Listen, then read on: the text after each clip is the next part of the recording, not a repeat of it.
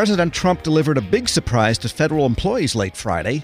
He announced plans to implement a 2.6% pay raise for civilian federal employees next year. Most everyone was expecting another pay freeze. Federal employee unions welcomed the news over the weekend, but they're still not quite satisfied. Federal News Network's Nicole Ogrysko joins me to break down the big announcement and explain what comes next. Nicole, uh, why was this such a big surprise?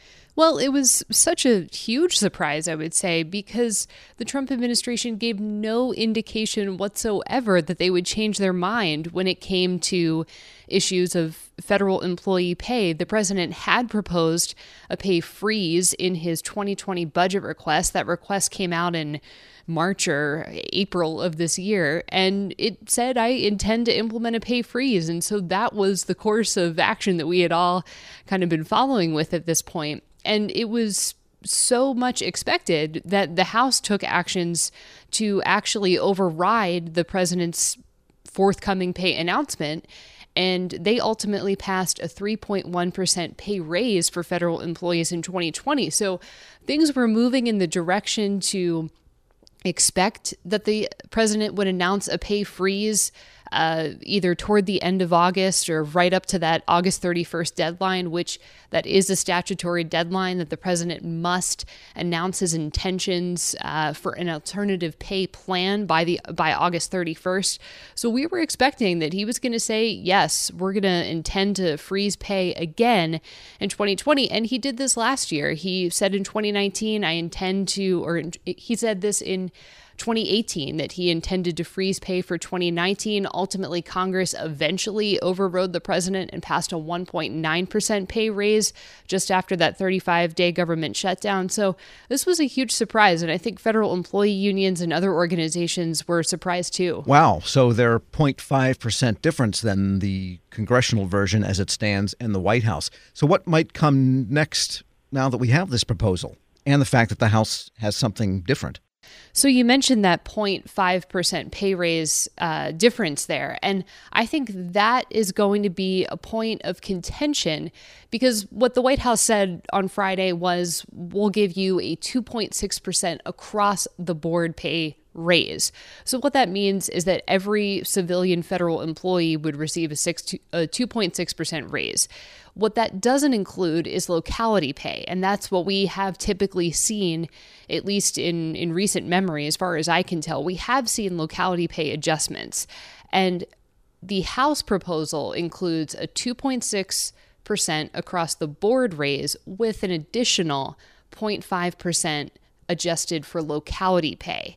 And so I think it'll come down to whether or not the federal employee unions and ultimately House Democrats and others who might want to uh, work this out and argue this out in the Senate whether or not that 0.5% is going to be a point of contention for them. Are they going to go all the way and try to get the 3.1% raise for 2020, or will they be satisfied with the president's proposal?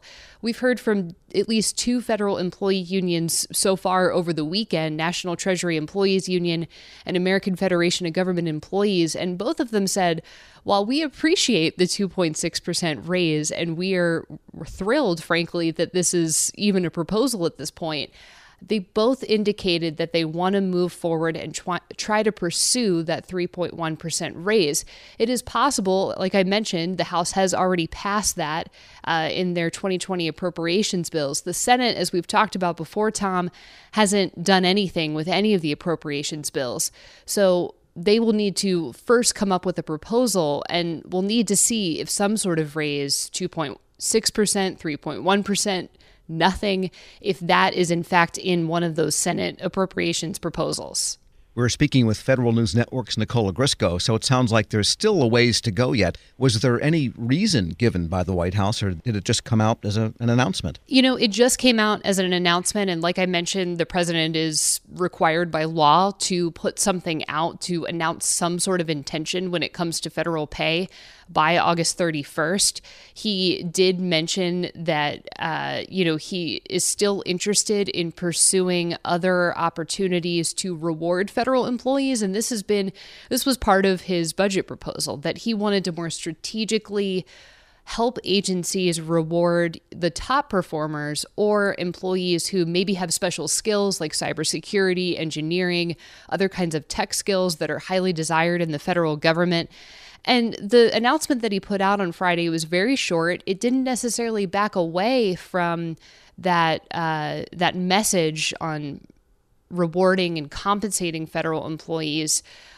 But but frankly, I mean, this was still a surprise. I think we were all expecting the message that came out on Friday to look a lot like the message that came out last year. Sure. And so now the unions have something to be happy about, but that doesn't solve all of the issues between the administration and the public employee unions. There was another piece of news late last week also that had to do with the ongoing legal battle over the president's executive orders. They're still not happy with all of that. What's going on? What's the latest there? Right. So federal employee unions on Friday morning. So the Friday was bookended by bookended by two big announcements. Uh, but federal employee unions on Friday they f- officially uh, filed a petition for a rehearing within the U.S. Court of Appeals for the D.C. Circuit. And what that does is they want the full appeals court to rehear their ongoing battles on the president's executive orders before, and this has a really long, complicated backstory, and these battles have been going on for over a year at this point. But before a three pa- a three judge panel on the U.S. Court of Appeals had heard this case, they ultimately ruled in favor of the administration, saying that the lower court, the federal district court in DC, didn't have the jurisdiction to rule as it did initially back in August of 2018 on this case. And if you remember, Tom, the federal district court last summer invalidated about nine key provisions of those executive orders. So these, yeah, these legal battles over these executive orders are continuing. The unions, this again was another expected announcement. Uh, the unions had said that they plan to file some sort of petition for a rehearing or a retrial at this point, and they had 45 days to do so. And their announcement on Friday came right up to that 45 day deadline.